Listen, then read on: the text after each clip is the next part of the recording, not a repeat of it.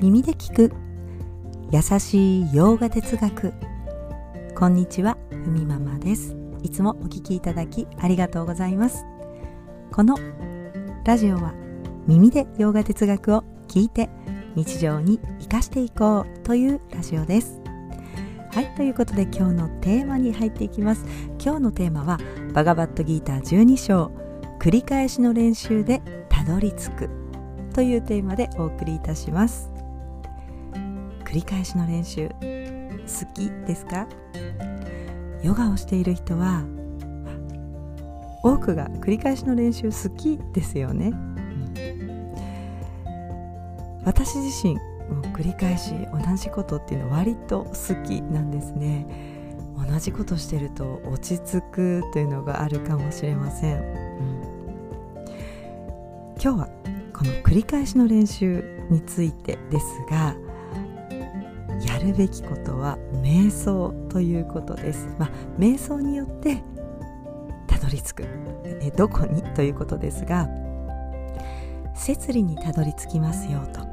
まあ、たどり着くと言いますがそれは理解につながりますよというお話です。前回のエピソードの中で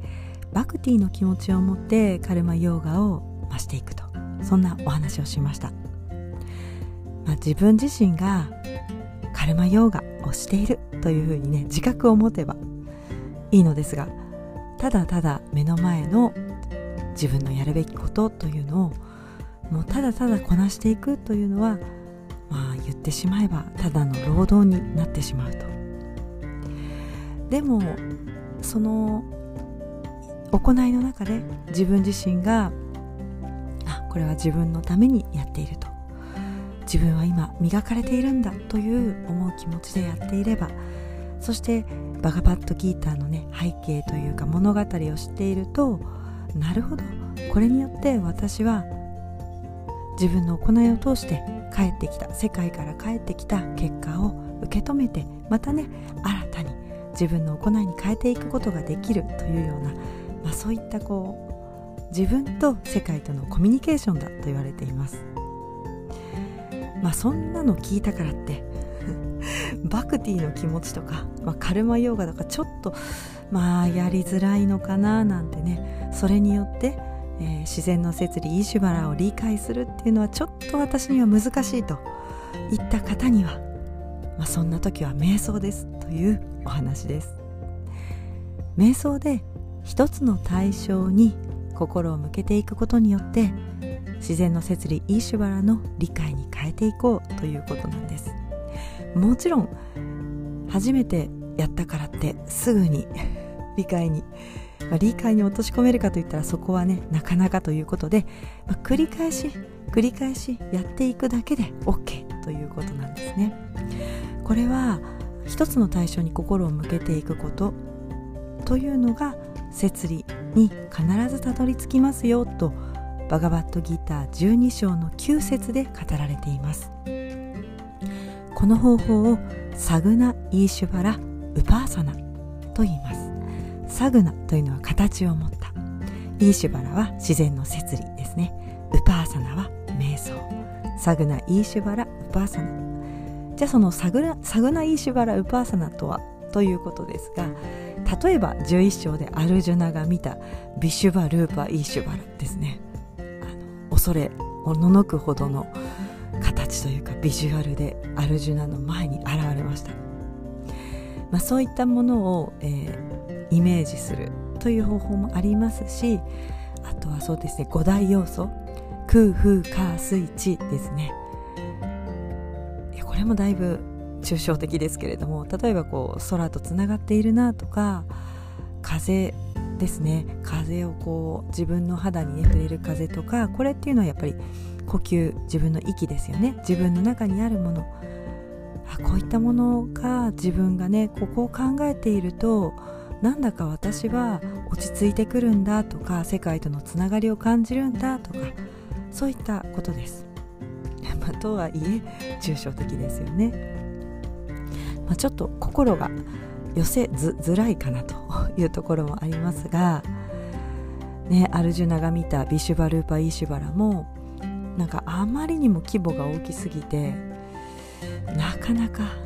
ここもね心を向けていくのが難しいと。ということで私たちはこう自分が心を向けやすいものをここでね一つ何か、探すというか見つけていくっていうところも大事なわけですね。まあ、例えばこうインド神話の中で描かれている、まあ、神々のどの対象でもいいと、まあ、例えば自分のね願いに沿った、えー、そうですね神を一つ見つけるのも一つの方法ですよね。うん、あとはこう見た目。見た目でこれいいなとかありますよね。こう自分の好みというかクリシュナとかシバシンとかガネーシャとかスカンダ、いくつもたくさんありますがこれ見るだけで心が救われるとかなんかよくわかんないけどクリシュナよりシバなんだよなとかシバよりガネーシャなんだよなとか言ったように見た目もいいですね。その背景にあるそれぞれの神話のね物語がああこのね物語聞くとなんか私自身がね勇気もらえるなとか、うん、そういったところでいいと思います。自分自身が心を向けやすいとかなんだかこうえ手を合わせたくなるような対象を見つけて自分とそういったね、えー、大いなるものとの結びつきを作っていく。だからこうヨガというのは自分自身で理解するというところが大きいので宗教というよりどちらかというと哲学なわけですね。哲学の中に宗教的方法で入った方がなんかこう簡単というか入りやすいっていう人もいますよね。こう一つの対象があってそれに向けて心を向けていきましょうと言われた方があなるほどと理解できる可能性が高いというふうにね思えるとあのいいですよね。それも一つの方法だと言われているわけです。ただただこう哲学で自分と世界の本質は一つなんだと言葉で読んで聞いて分かればいいのですがやっぱりなかなかそれでピンとこない人もたくさんいるから何かね自分の対象一つの対象を決めて入っていくっていうのをここで紹介しているということです。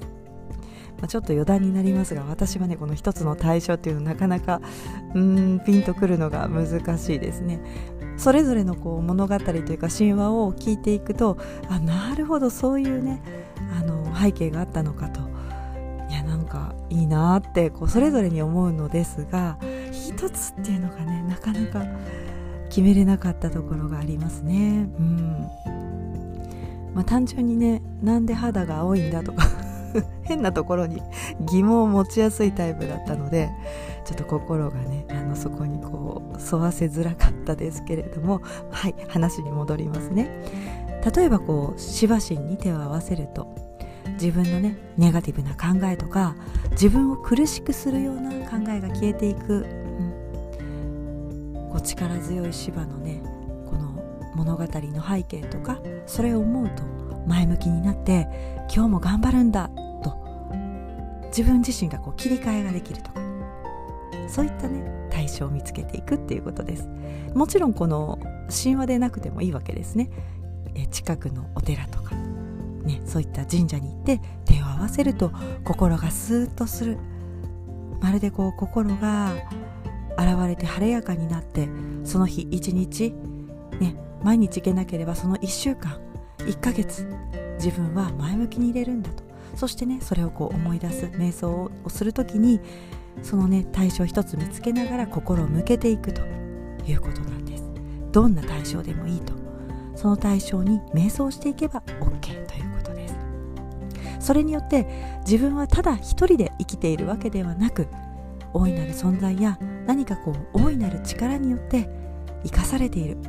こう背中をね押されながら、ね、支えてもらっている孤独ではないんだというふうに思っていけるよということ。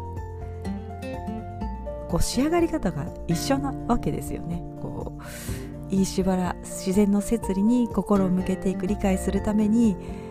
こう向けていく対象入り口は別だけれども気が付いたらこう同じ方向を向いていると。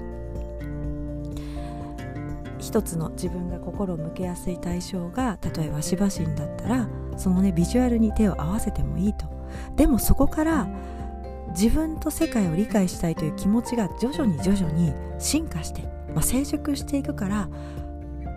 そのビジュアルだけにね収まらないというかそこでは終わらないんだということです。ここは入り口であってその先に哲学的な方にあなたの理解は人の理解は進んでいくんだよと。